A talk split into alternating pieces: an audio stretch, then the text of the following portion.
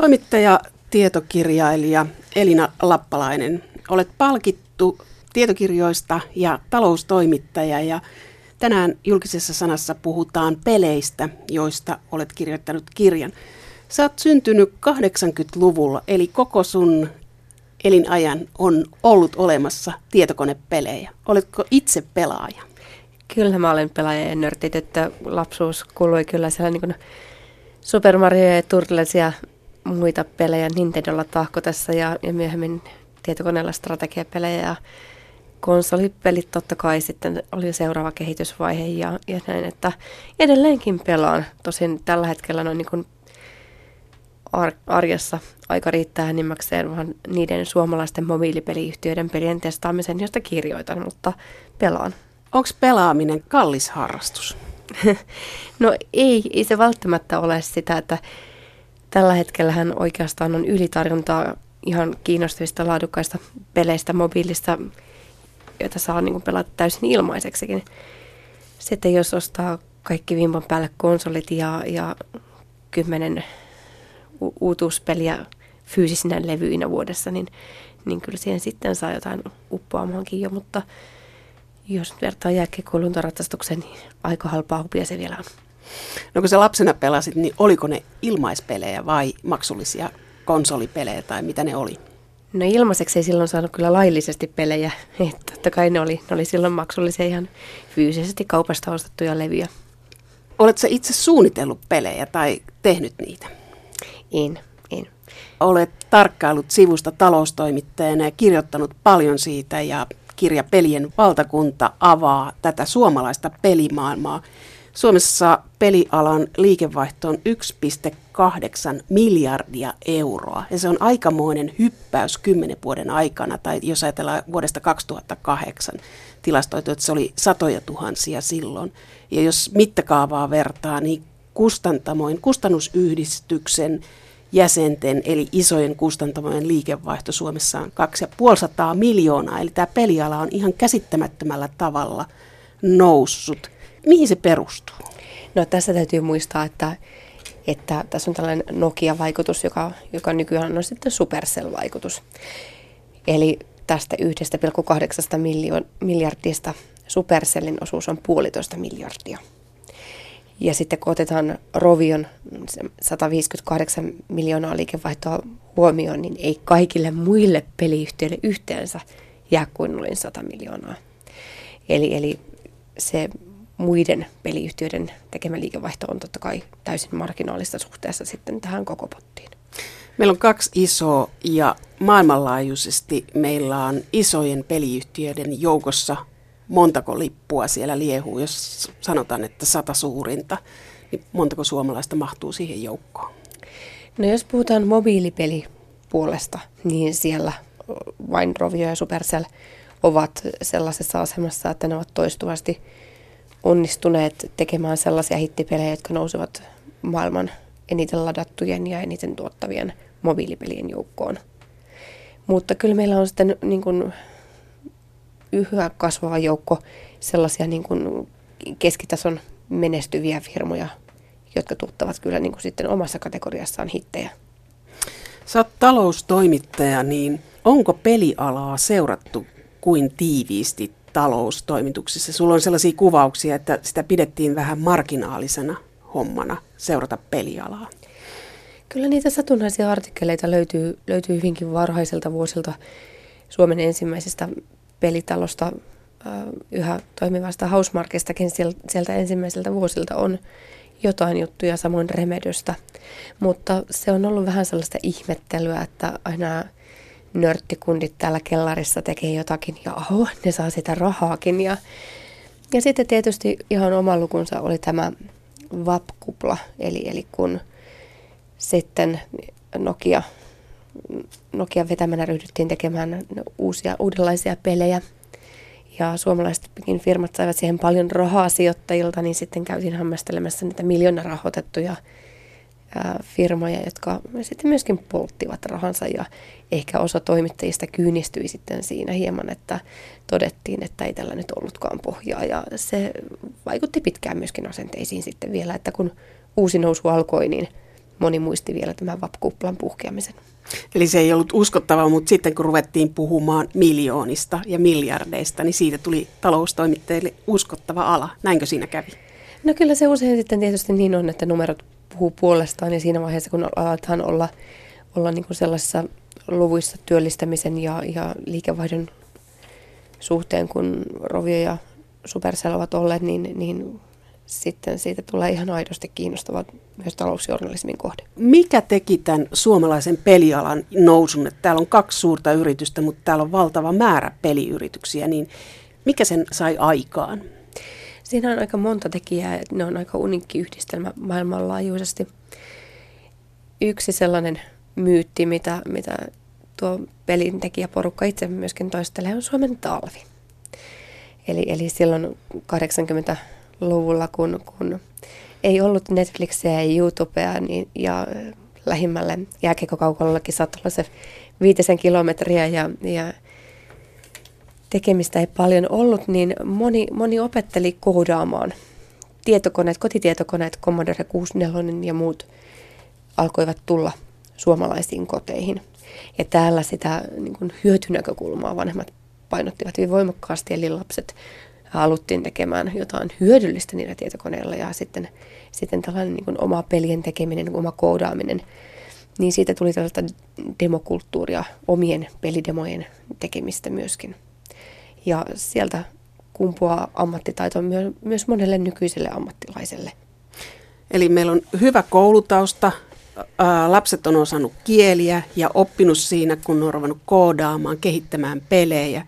Meillä on talvi, eli tällaiset sattumat on tehnyt sen. Muun muassa, mutta sitten myöskin tietysti täällä on ollut Tekes, joka on niin kuin rahoittanut näitä alkuvaiheen yrityksiä. On ollut Nokia, jonka vaikutus suomalaisen mobiilipelialan kehittymiseen oli valtava siinä vaiheessa, kun Nokia tilasi sisältöjä ja, ja nämä peliyhtiöt toimivat alihankkijoina ja, ja tekivät mobiilipelejä. Ja, ja tuota, sitten myöskin sellainen ehkä suomalainen yrityskulttuuri tai, tai tällainen niin kuin jakamisen kulttuuri, mikä tähän pelialan, pelialan on syntynyt osittain johtuen siitä, että nämä on toistensa kavereita sieltä harrastajapiireistä monet, niin täällä autetaan toisia. Eli sellainen niin kuin hyvin matala hierarkkinen, toisia tukeva ää, ekosysteemi on myöskin hirveän vahva tekijä suomalaisessa menestyksessä. Mulla on se kuva, että ne oli enimmäkseen poikia, jotka pelas autotalleissa tai, tai sitten syntyi näitä pieniä yrityksiä. Joo, pelialahan on naisistunut vasta viime vuosina siinä, siinä mielessä, että kyllä voi... Kun puhutaan etenkin näistä pelialan varhaisista vuosista, niin puhua lähinnä vaan kundeista. Ja siinä oli, että he verkottuivat, jaka, jakoivat tietoa toisille ja kellään ei kiilunut dollarit silmissä, että tästä tulee jotain, vaan se oli huvia. No osalle se oli niin kuin enimmäkseen huvia. Kyllä totta kai niin kuin yrityksiä ryhdyttiin sitten perustamaan vakavastikin, mutta siinä on sellainen niin kuin erikoisuus, että Suomen markkina on niin pieni. Kukaan ei voi kuvitella täällä yksin pärjäävänsä, joten sinne maailmalle on täytynyt lähteä saman tien. Eli, eli sitten kilpailukenttänä on ollut koko maailma ja, ja sitä osaamista on myöskin täytynyt jakaa ja verkostoja, jotta sinne päästään. Että se kilpailuasetelma on ehkä tehnyt sen jakamisen helpommaksi. Mikä on ensimmäinen suomalainen pelifirma, joka on lähtenyt kansainvälisille markkinoille? No kyllä se on tuo edelleen toiminnassa oleva ensimmäinen suomalainen peliyhtiö Housemarque, joka, joka silloin, silloin teki myöskin ensimmäiset suomalaiset miljoonahitit, Supreme Snowboarding, lumilautailupelit ja ensimmäiset konsolipelit tunnetaan tällaisesta klassisesta ähm, pelihallipelejä muistuttavista arcade-räiskintäpeleistä. Avaruusalukset äh, räiskivät siellä asteroideja. Ja, ja sitten Remedy totta kai, Remedyn Max Payne oli, oli valtava hitti ja kulttuurituotteenakin niin kuin erittäin kiinnostava maailmanlaajuisesti. No nämä molemmat pelifirmat muistaakseni oli sellaisia, että ne on aloittanut autotallissa tai kellarissa. Että ne on, näiden syntytarina on sellainen. No mikä näiden ensimmäisten firmojen tarina on nyt, että ovatko ne suomalaisessa omistuksessa? Kyllä, molemmat ovat perustajiensa omistamia. Mukana ei ole edes pääomasijoittajia, vaan, vaan ne ovat ihan, ihan puhtaasti työntekijöidensä ja perustajiensa omistamia. Eikö näistä firmoista olla oltu kiinnostuneita pääomasijoittajamarkkinoilla vai eivätkö kaverit ole halunneet myydä vai mikä siinä on? No ehkä vähän molempia. Um, esimerkiksi Housemarque on käynyt vuosien aikana monta kertaa hyvin vaikeita tilanteitakin läpi. On ollut konkurssin partaalla ja, ja tuota,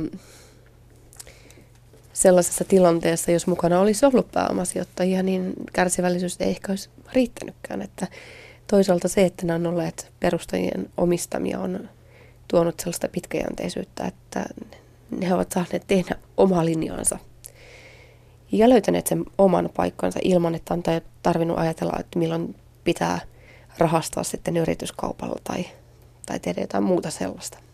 No jos yhdeksänkymmentäluvun puolivälistä asti on toiminut pelifirma, niin se on jo parikymmentä vuotta vanha, eli se on vakiintunut ja kerroit, että on käyty konkurssirajoilla, on opittu jotain, tehty virheitä, haluttu pitää itsellä se.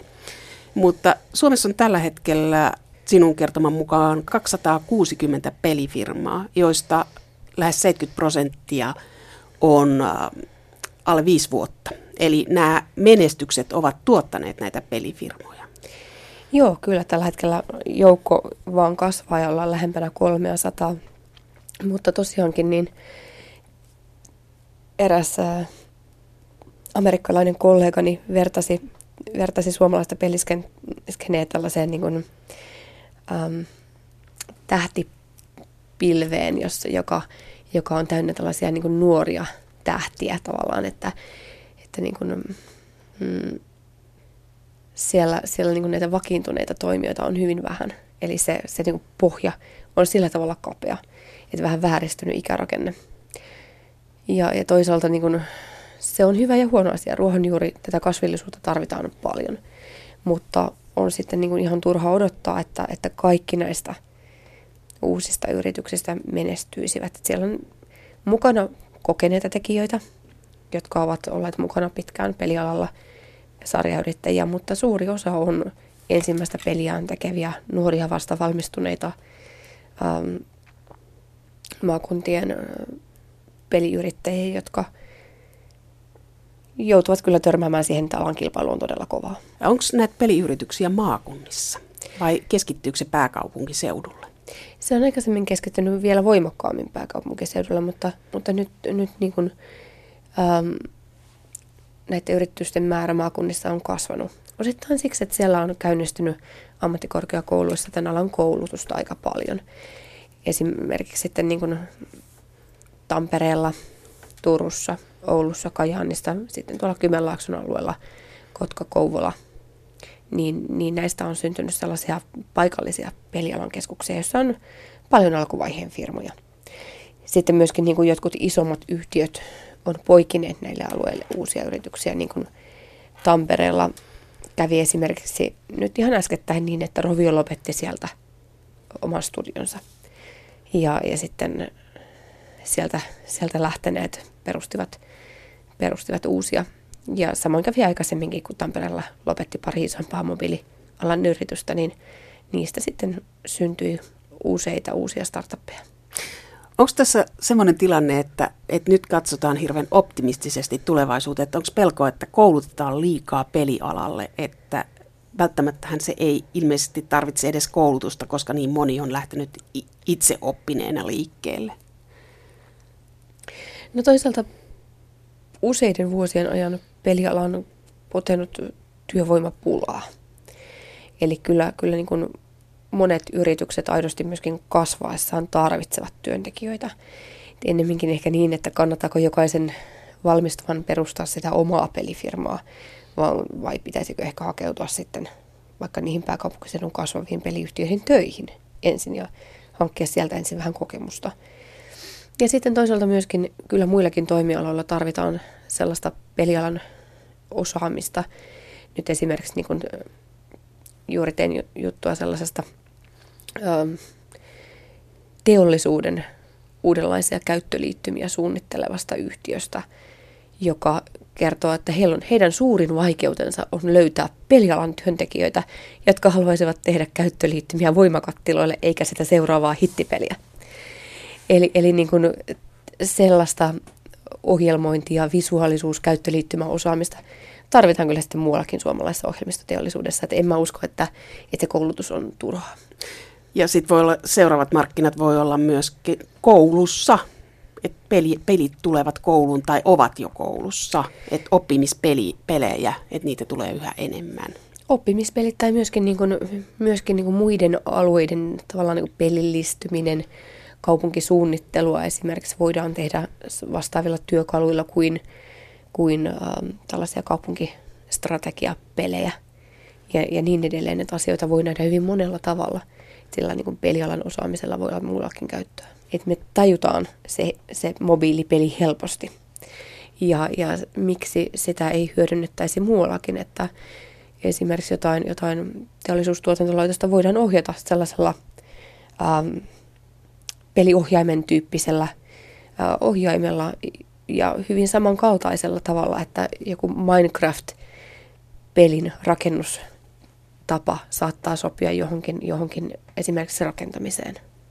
Tietokirjailija, taloustoimittaja Elina Lappalainen, kun olet koko työurasi seurannut pelejä ja pelialaa, niin onko tämä liioiteltua, että suomalainen peliala olisi maailman huippua? Kyllä Suomea pidetään kansainvälisesti erittäin kovana osaamiskeskuksena. Ja siitä kertoo kansainvälisten pääomasijoittajien kiinnostus Helsinkiä ja Suomea kohtaan. Tänne on virannut poikkeuksellisen paljon aika isojakin rahoituskierroksia, etenkin näiden niin kuin kokeneiden sarjayrittäjien uusille startupeille. Ja, ja siellä on niin kuin useita hyvin, hyvin lupaavia yrityksiä. Totta kai niin kuin sitten täytyy pitää jalat maassa siinä, siinä, mikä se kokonaiskuva on tämän yrityskentän mukana, mutta, mutta ei missään maailmalla ole näin suurta keskittymää erityisesti niin kuin mobiilipeliosaamisessa. Mitä suomalaiset osaa sellaista, mitä muut ei osaa? Miksi suomalaiset ollaan kiinnostuttu? Onko se tämmöinen matemaattinen osaaminen, koodaaminen, kielitaito, luovuus pelien tarinoissa? Mikä, mikä se on se huippu siinä? No täällä on tietysti niin kuin aika pitkä historia siinä mobiilipelien tekemisessä, että et kiitos Nokian ja sen, että täällä tehtiin varhain niitä, niitä Java-pelejä varhaisille kännyköille, no, joita Nokia tilasi. Niin täällä on ihmisiä, jotka on tehneet yli kymmenen vuoden ajan mobiilipelejä.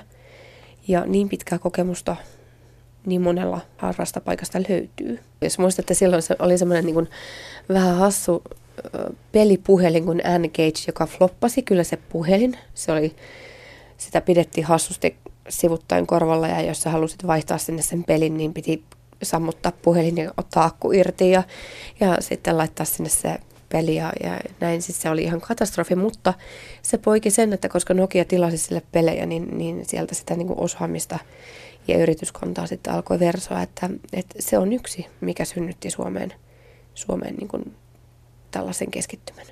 No mikäs äh, rooli on julkisella puolella, että Tekesin rahoitus, a, kuinka paljon se on avittanut näitä yrityksiä? Kyllä se on ollut iso kilpailuetu ja etenkin sitten aikaisemmin erityisesti tässä niin kuin teknologiakehityksessä.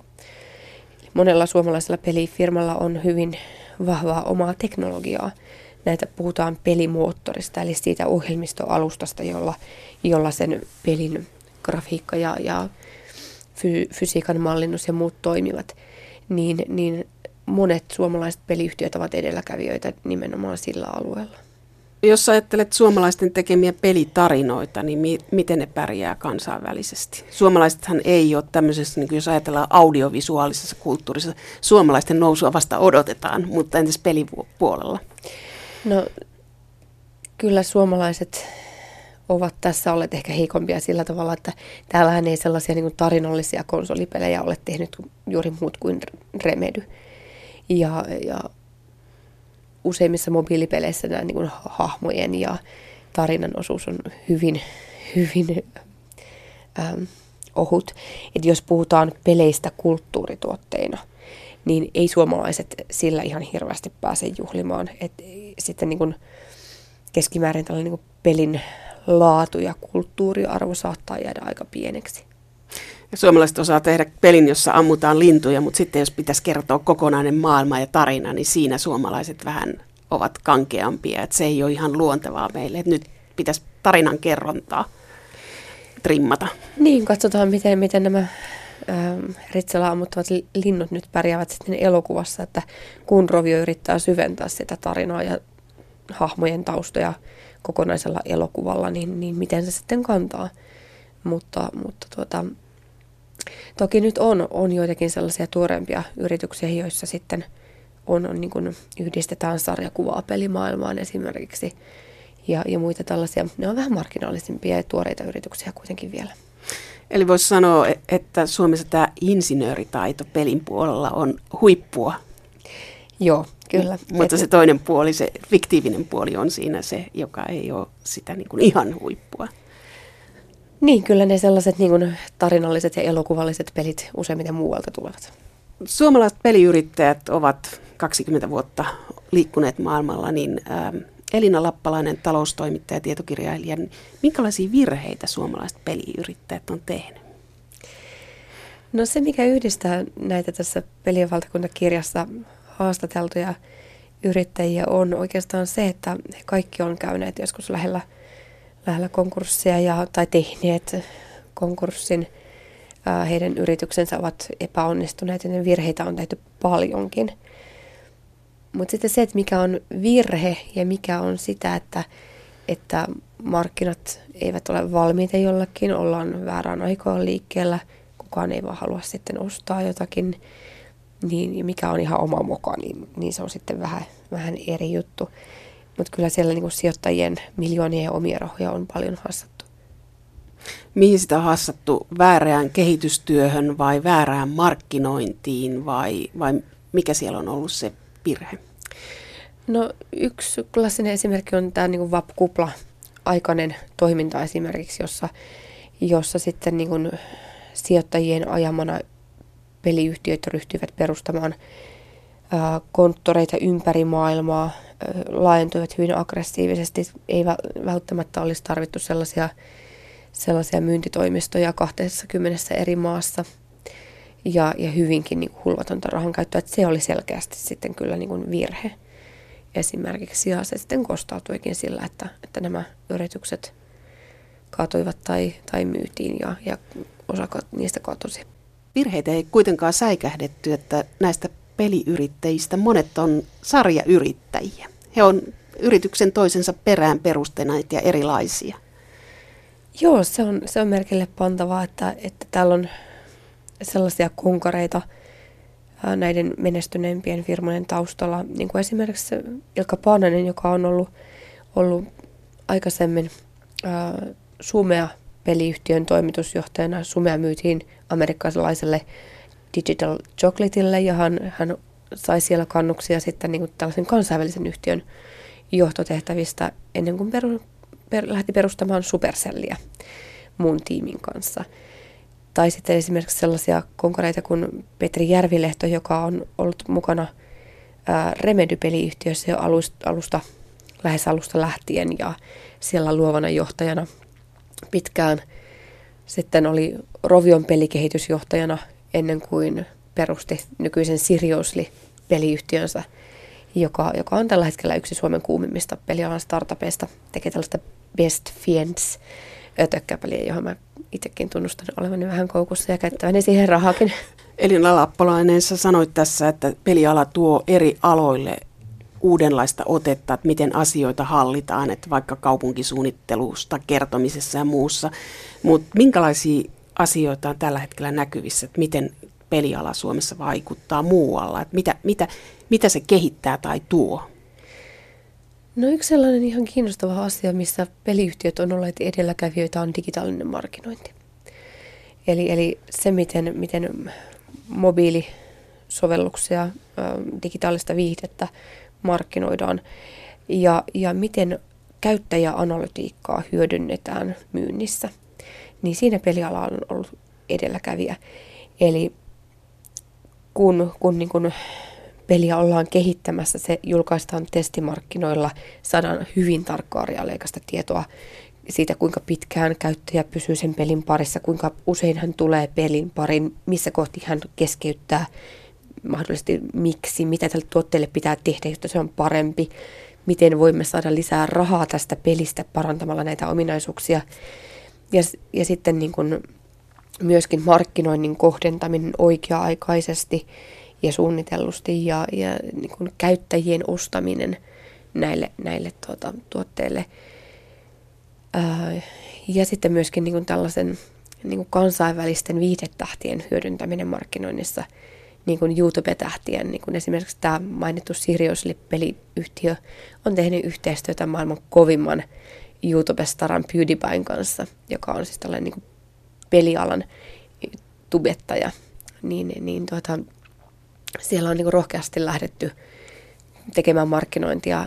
Ää, Supercell on ostanut mainosaikaa ää, amerikkalaisen jalkapallon loppuottelusta Super Bowlista ja, ja Rovio on markkinoinnissa on tehnyt yhteistyötä NASAn kanssa ja kuvannut mainosvideon kansainvälisellä avaruusasemalla. Eli markkinointi on yksi sellainen osa-alue, missä, missä peliala on kyllä ollut hyvin innovatiivinen ja rohkea. Ehkä niin kuin voi olla, että me ei niin kuin nähdäkään kaikkea, mitä, mitä ne suomalaiset peliyhtiöt tekee tuolla maailmalla. Että se, että, että Supercellin Clash of Clans-hahmoilla on tapetoitu koko Tokion metroasema tai että että ne hahmot on iso juttu siellä jossain Kiinan Idols-kilpailuissa, niin, niin eihän se tänne meille asti välttämättä kantaudu. Eli suomalaiset ei osaa olla ylpeitä omi, omasta menestymisestään, että meillä on pelejä, jotka menestyy maailmalla, mutta suomalaiset ei käytä niitä.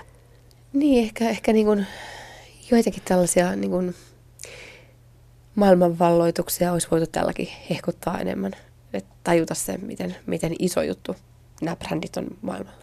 Elina Lappalainen, kun sä oot tutustunut näihin firmoihin läheltä toimittajana ja tietokirjailijana, niin millainen yrityskulttuuri on suomalaisissa pelifirmoissa? Se tietysti vaihtelee todella paljon. Mä luulen, että yksi virhe on yleistää, että kaikissa peliyhtiöissä työn tekeminen olisi hirveän hauskaa tai helppoa ja että siellä vaan, vaan juodaan champagnea. Hirveän paljon julkisuuttahan on saanut Supercellin yrityskulttuuri, jossa Ilkka Paananen, toimitusjohtaja, puhuu paljon näistä pienistä itsenäisistä, hyvin itsenäisesti vastuuta saavista ää, tiimeistä, tällaista soluista ää, ja, ja siitä niin kuin läpinäkyvästä, epähierarkkisesta yrityskulttuurista, jossa luoville ihmisille annetaan valta ja vastuu. Mutta kaikkialla ei näin ole. Jos kuvittelet, että, että ryhmä kaksikolmekymppisiä nuoria vastavalmistuneita kaveruksia perustavat yhtiön, niin, niin eihän siellä aina kaikki suju. Et jos ihmisillä ei ole työkokemusta ensimmäistäkään työpaikasta, niin saatte sitten, että oltaisiin kauhean päteviä yrityskulttuurin rakentajia ja, ja henkilöjohtajia, niin ei se aina ihan niin mene. Et sitten kun se laajenee, niin sitten se hajoaa ja sitten tämä yrityskulttuuri muuttuu niin paljon. Ja sitten kun tulee rahaa, esimerkiksi Remedyn, ää, Sami Järvi kertoo kirjassa, että olimme liiankin hyvissä taloudellisissa asemissa. Oli varaa ajatella isosti ja se muodostui ansaksi. Eli kun rahaa tuli, niin rahasta tuli ansa myös joillekin yrityksille. Mikä hyydytti Rovion nousukiidon? No yksi yksinkertainen selitys on ihan vain markkinoiden murros. Eli Rovion menestys syntyi aikakaudella, jolloin ö, pelit olivat kertamaksullisia ladattavia tuotteita. Eli, eli maksoit sen nolla pilkku yhdeksänkymmentäyhdeksän tai, tai enemmän tai vähemmän siinä vaiheessa, kun latasit sen pelin. Mutta sen jälkeen et maksanut enää mitään ja sait ne kaikki päivitykset ja lisäkentät ilmaiseksi. Mutta sen jälkeen, kun tuli bisnesmalli, tämä free-to-play ö, bisnesmalli, jossa maksetaan mikromaksuja pelaamisen aikana, niin Supercell on kuningas tässä laissa ollut ja, ja Rovio ehkä lähti sitten siihen liian hitaasti. Ja myöskin, myöskin niin kuin tämä mainittu yrityskulttuuri oli ehkä sitten myöskin taustalla siinä. Siinä niin kuin Rovion kasvu oli tietyssä vaiheessa niin rakettimaista ja visiot niin suuria, että myöskin niin kuin strategia rönsysi vähän joka puolelle. Ja sitten oli myöskin ongelmia yrityskulttuurin johtamisen kanssa. Ja sellaiset kasvukivut on ehkä sellaisessa kasvuvauhdissa osittain väistämättömiä, mutta kyllä ne hyydyttivät tämän Rovion hyvin pahasti. No, Rovio oli konkurssin partaalla ennen Angry Birdsia, ja Angry Birds teki Roviosta mahtiyrityksen ja yrityksen, joka pystyi hyödyntämään tätä brändiä, eli tuotteita tuli erilaisia. Et muut peliyhtiöt ei ollut tehnyt tätä aikaisemmin Suomessa. Niin, siis täytyy muistaa se, että Rovio on kaksituhattakolme perustettu yhtiö, joka oli tehnyt lukuisia tällaisia niin kuin Java-mobiilipelejä ja alihankintaa muille peliyhtiöille ennen menestystään. Ja, ja tosiaan, että siihen pääomistaja Kaj Hed oli pumpannut useita miljoonia euroja rahaa, ja, ja silti sitä ei saatu kannattavaksi. Ja sitten vasta tämä niin kuin Angry Birds oli oikeastaan niin kuin viimeinen oljenkursi siinä vaiheessa. Et siellä pelattiin aika kovaa uhkapeliä siinä kohti, ja sitten se onnistui. Vihaiset linnut saivat yhtiön lentä, lentämään. Mutta sitten Elina Lappalainen, sä kerrot myös siitä, että kun tämä yhtiö menestyi, sinne tuli ihmisiä Nokialta, ja välttämättä tämä hyvä yrityskulttuuri ei tullut Nokialta. Nokialta ja muista suurista korporaatioista. Kyllä niin kuin pelialalla Rovioa on nyt viime vuosina pidetty sellaisena niin kuin korporaatiokulttuurin huonona esimerkkinä. Mutta toisaalta sitten nyt kun katsoo niin kuin Rovion johtoryhmää, niin siellä on kasvokalleri aika lailla uudistunut siitä, mitä, mitä niin kuin pahimmillaan siellä, sieltä kritiikkiä kuului. Uuden johdon alaisuudessa toivottavasti uudet tuulet puhaltavat, ja nyt, nyt niin kuin katseet kohdistuu kyllä tähän elokuvaan, joka tulee toukokuussa. Et ennen kuin nähdään, miten se menestyy, niin on hyvin vaikea sitten sanoa, sanoa siitä, että mikä Rovion tulevaisuus on. No jos ajatellaan, että tämä kiinnostaa tämä yrityskulttuuri, että, että on, on tällaisia suomalaisia menestyksiä, Rovio, Nokia, ja sitten niillä on samoja työntekijöitä, niin onko tämä niin kuin yrityskulttuuri, joka niissä on ollut ehkä vähän pönäkkä tai semmoinen, joka ei ole ehkä niin kannustava tai miten se muotoilisi, niin onko se kansainvälistä perua vai onko se ihan suomalaisten itsensä tuottamaa takkuista yrityskulttuuria? Kyllä siinä varmasti on niin kuin mol- molempia. Kaikkialla maailmassa korporaatioilla on samantyyppisiä ongelmia. Peliala on siitä jännä ala, että se on yhdistelmä luovaa alaa ja insinöörialaa. Ja, ja sitten kun, jos ajatellaan tällaista Rovionkin tapaista yritystä, niin siellä on pelin kehittäjiä, joista osa on graafikoita ja osa koodareita. Ja, ja sitten on, on niin kuin kuluttajatuoteyksikköä, ja, ja, jos, joka hallitsee lisenssibisnestä, ja, ja sitten on kirjakustantamista ollut ja, ja monia muita niin kuin liiketoimintayksiköitä, niin, niin voi olla, että sitten siellä niin kuin johtoryhmän ää, välistä tällaista niin kuin resurssitaistelua tai näkemyseroa siitä, että mihin suuntaan nyt ollaan menossa. Että onko se, tämä kumppanuus lelujätti Hasbron kanssa, ja, ja sitten tämä Hasbron Transformers-brändi nyt se, johon tätä pelikehitystä pitää suunnata esimerkiksi, niin, niin tuota, saneleeko lelubisneksen tekeminen sitä, millaisia pelejä tehdään esimerkiksi, niin voi olla, että tällaisia, tällaisia niin kuin kysymyksiä sitten nousee sellaisessa organisaatiossa esiin. Sitten on Supercell, joka teki nopean nousun kolmessa vuodessa miljardiyrityksessä. Mikä tämä Supercellin salaisuus on? Sillä oli niin nopea nousu. Se pitää muistaa myöskin, että, että Supercellkin hakkasi siinä niin kuin päätään seinään, mutta, mutta siinä on se ero, että, että kun he tekivät alussa useita pelejä, jotka eivät yltäneet maailmanmenestykseen, he luopuivat niistä tarpeeksi nopeasti. Eli tämä niin kuin epäonnistumisen nopea myöntäminen ja sen jälkeen uudelleen fokusoituminen sellaiseen asiaan, ää, jonka nähdään vetävän, niin, niin on ehkä siellä ollut sellainen poikkeuksellinen kyky. Tämän voisi ajatella, että se on suomalainen piirre, että sisulla ja sitkeästi eteenpäin, että yritettävä on, vaikka näkisi, että ei tästä mitään tule. Niin, kaikkeen ei tarvitse takertua, että, että jos tämmöinen niin kuin kirjoittamisesta tuttu slogan Kill your darlings pätee myöskin pelin tekemiseen. Tällä hetkellä pelintekijät saavat niin valtavan määrän dataa siitä todellisesta pelin mahdollisesta menestyksestä, että pystytään ennustamaan hyvin tarkkaan, onko tämä yhden miljoonan vai yhden miljardin euron tuote. Joten, joten jos se liikevaihtopotentiaali jää liian pieneksi, niin sitten se on tuote, johon Supercell ei enää panosta. Elina Lappalainen, tästä tulee mieleen semmoinen, että, että peliteollisuus alkaa olla myös suunnitelman vanki. Menestystä ei voi luoda niin kuin päättämällä, että joku on menestys. Niin tässä peliteollisuudessa on jo näin tarkat laskelmat, että, että jos se näyttää alussa tältä, että se nousu on hidasta, niin se ei voi johtaa menestykseen. Niin voiko siitä tulla ansa tästä laskentakaavasta? Tavallaan. Kyllähän siinä niin kuin alan sisällä monet, etenkin sitten tällaiset niin kuin indie-pelitekijät, syyttävätkin sitten niin kuin menestyneempiä pelitaloja tällaisesta niin kuin, uh, monetisaation eli tämän rahastuksen uh, huippuunsa virittämisestä, että peliä tehdään enää vain sen ehdolla, että analytiikka vetää sitä pelikehitystä, niin tällaista keskustelua on käyty.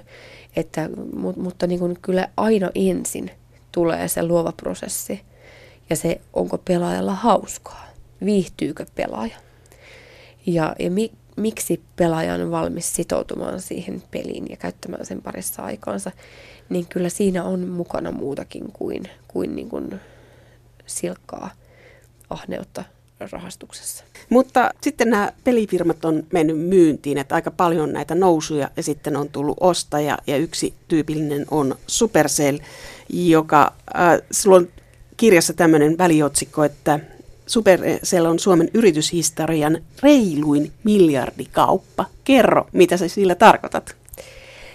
Hieman epäreilu vertailukohta ehkä, mutta, mutta tuota...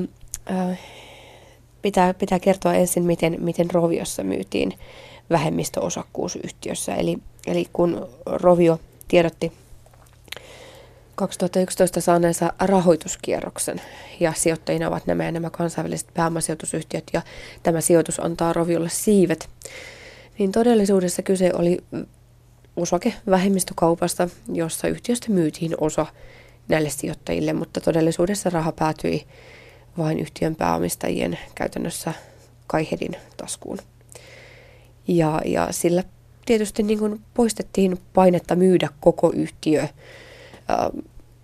mutta, mutta niin kuin se, miten tämä asia viestittiin ja se, miten raha jakautui, eli, eli niin kuin ne, jotka olivat todellisuudessa luoneet tämän menestyksen pelintekijät, eivät ole siinä kauheasti netonneet.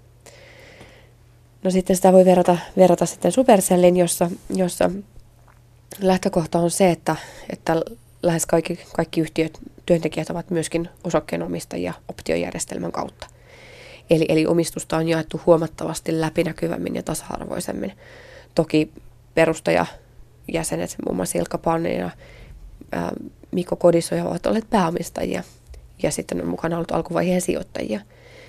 Mutta, mutta niin kun, kun tämä japanilainen Softbank teki, teki sitten niin kuin tarjouksen, niin, niin siinä, siinä niin kuin kaikki saivat myydä saman verran osakkeitaan samoilla ehdoilla. Ja, ja sillä tavalla niin kuin, ää, paljon suurempi joukko vaurastui ja, ja sitä niin kuin menestystä on jaettu hyvin, hyvin niin kuin paljon tasa-arvoisemmille, tasa-arvoisemmin niille, joille se kuuluu. Eli, eli niille, jotka ovat olleet vastuussa näiden maailmanluokan hittien tekemisestä. Ja sehän myös tuotti hirveän hyvää mieltä, että nämä Mikko Kodisoja ja Ilkka Paananen kertoivat, että rahat jää Suomeen ja verot maksetaan Suomeen. Ja se sai hyvän vastaanoton tämä, tämä uutinen Suomessa, koska yrityskaupoissa ei aina näin käy. Kyllä joo, heistä on tullut tietynlaisia niin kuin sellaisia yritysmaailman sankareita nimenomaan tällä, tällä isänmaallisella hyvät veronmaksajat puheella. Ja se on täytynyt ansaittua, että he, ovat, he eivät ole lähteneet minkäänlaiseen verokikkailuun tässä tai, tai muuhun, muuhun sellaiseen, että vaikka pelintekijöistä on tullut monimiljonäärejä, niin, niin kyllä siitä on koitunut myös suomalaiselle yhteiskunnalle todella paljon hyvää. Miten paljon peliteollisuus pelaa onnen varassa? Miten paljon tämä menestys on onnesta kiinni? Mitään prosenttilukuja on aika, aika vaikea heittää, mutta siis hittejä syntyy niin harvassa, että jos tuonne, tuonne tuota sovelluskauppoihin tulee satoja tuhansia sovelluksia ja pelejä, niin, niin niistä erittäin harvat, ehkä niin kuin yksi tai kaksi silloin tällöin ponnistaa sinne huipulle. Ja, ja hyvin kuvaa se, että tätä maailman tuottavimpien mobiilipelien listaa saattavat hallita vuodesta toiseen samojen paikkansa sementoituneiden jättiyhtiöiden pelit. Eli, eli sinne huipulle on todella vaikea päästä. Ja tämä on vähän sellainen niin kuin voittaja vie kaiken peli. Eli se koko mobiilipelimarkkinassa oleva rahavirta suuntautuu enimmäkseen vain näille ähm, listan kymmenelle eniten tuottavalle pelille. Ja, ja sitten, sitten niin kuin pitää olla siellä niin kuin sadan kärjessä saadakseen kunnolla niin kuin miljoona tuloja. Vaivaako peliteollisuutta Suomessa aivovienti? Paluuko tekijöitä ulkomaille? Ehkä aikaisemmin vielä enemmän. Kyllä tuolla niin kuin maailmalla ää, kovimmissa pelitaloissa työskentelee jonkin verran suomalaisia, mutta ei ehkä mitenkään valtavasti. Että näyttää siltä, että tällä hetkellä Suomessa on myöskin niin kuin tarpeeksi kiinnostavia työpaikkoja, jotta tänne myöskin halutaan jäädä. Toki sitten niin kuin sellaiset, jotka haluavat mennä tekemään isoja pelibrändejä ja konsolipelejä, niin monet lähtevät. No entäs sitten, missä maissa pelataan suomalaisia pelejä eniten? Voiko sanoa sitä, että jotkut maat on todellakin kiinnostuneet suomalaisista peleistä? Se vähän vaihtelee tietysti peleittäin. Itse asiassa niin kuin hyvinkin yllättäviä maita. Joku niin kuin alkuperäiset Angry Birdsit on esimerkiksi tosi suosittuja jossain latinalaisessa Amerikassa. Ja, ja sitten tämä mäkiautopeli Hill Climb Racing, joka on Android-kännyköllä ollut yksi ladatuimmista peleistä ja useiden vuosien ajan, niin, niin sillä taas on niin kuin isot markkinat sellaisilla kehittyvillä markkinoilla, joissa on paljon halpoja Android-puhelimia. Eli, eli kun pelistä on tehty sellainen niin kuin kevyt ladata, se pyörii vähän huonommallakin puhelimella ja, ja näin, niin sitten se on houkutellut ehkä sitten toisenlaisia pelaajia. Sitten taas Supercell on tehnyt suomalaiset tänne todella harvinaisten läpimurron Aasiassa ja menestynyt kohtuullisen hyvin myöskin niin kuin Japani, Etelä-Korea ja Kiinan vaikeilla markkinoilla, joilla, joilla tuskin niin kuin mikään muu länsimainen peliyhtiö ei ole, ei ole saanut jalansijaa. Eli niin kuin tällaisia vähän yllättäviäkin markkinoita, mutta enimmäkseen perinteiset isot länsimarkkinat. Optimistit uskovat, että peliala vetää Suomen talouden suosta. Elina Lappalainen, taloustoimittaja, uskotko tähän? No ei tietenkään. Siis kyllähän, jos ajattelee koko Suomen pelialan liikevaihtoa niin, niin tuota, tai työntekijämääriä, niin Supercell pääsee Suomen viidenkymmenen suurimman yrityksen joukkoon, mutta ei siellä muilla mitään sijaa sellaisille sijaluvuille ole. Ja työntekijämääristä, niin jos koko Suomen peliala työllistää alle kolmetuhatta ihmistä, niin, niin tämä Yleisradiokin työllistää enemmän. Mutta, mutta tuota, se, mitä peliala voi tehdä, on, on tietysti niin kuin antaa toivoa ja innostusta. Se on yksi positiivinen signaali. Ja vaikeiden taloudellisten aikojen aikana niin kuin ehkä kaivataan sellaista menestyksen esimerkkejä. Sitä, että suomalaiset yritykset pärjäävät maailmalla. Ja siitä, miten se menestys on tehty, voidaan oppia myöskin muilla toimialoilla. Eli, eli sillä tavalla sillä voi olla niin kuin omaa kokoaan suurempi merkitys. Elina Lappalainen, uskot, että menestys voi jatkua? Kyllä, siellä on niin kuin useita äh, niin potentiaalisia äh, peliyhtiöitä tällä hetkellä, että varmasti niistä tulee vähintäänkin sellaisia niin kuin keskikokoisia menestysyhtiöitä.